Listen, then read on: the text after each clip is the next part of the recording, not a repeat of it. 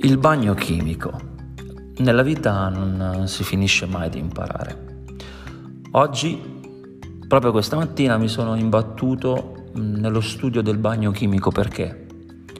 Perché mia mamma sta ristrutturando casa e la ditta che sta eseguendo i lavori a casa di mia mamma ha installato un bagno chimico al di fuori dell'abitazione e quindi ho avuto la necessità di capire come funziona un bagno chimico. Bene, ve lo voglio raccontare perché penso possa essere utile per tutti, soprattutto se vi doveste imbattere in futuro nella ristrutturazione della vostra abitazione. Il bagno chimico è un servizio igienico che non ha la necessità di collegarsi allo scarico della rete fognaria, ma è dotato di un serbatoio centrale posizionato sotto il VC.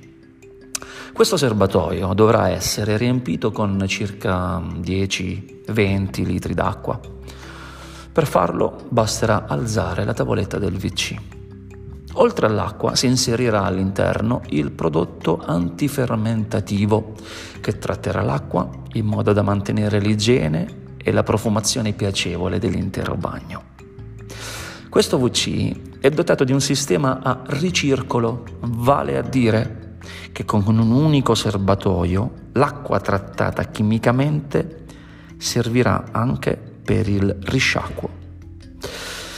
Per il massimo di igiene lo sciacquone è attivato tramite una pompa a pedale. Stessa cosa vale per il lavandino.